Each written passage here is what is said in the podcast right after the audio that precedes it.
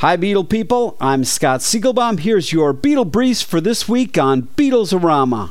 The Beatles 1 physical CD will be officially released on the 13th, but the album is already available on iTunes. How's it doing? On the first day of release, it shot to number one on iTunes, beating Lil Wayne, Katy Perry, Adele, and Maroon 5.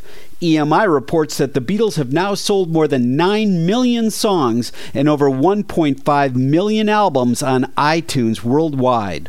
Target stores are now selling exclusive Beatle items for the holidays, including box sets that include a vinyl Beatles 45 and t shirt. The 45s include Help, Let It Be, Hello Goodbye, and Can't Buy Me Love. The Grammy Museum will feature an exhibit on George Harrison beginning October 11th to coincide with the HBO Harrison documentary. The exhibit will be on display until February 12th, then it will tour around the U.S. and world. And finally, 3 Savile Row in London, former home of Apple Records and the location of the Beatles' final rooftop concert, may soon become an Abercrombie kids store.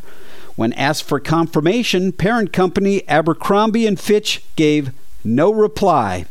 Check out rare Beatle signed artwork as well as famous Beatle photographs and animation at rockartshow.com.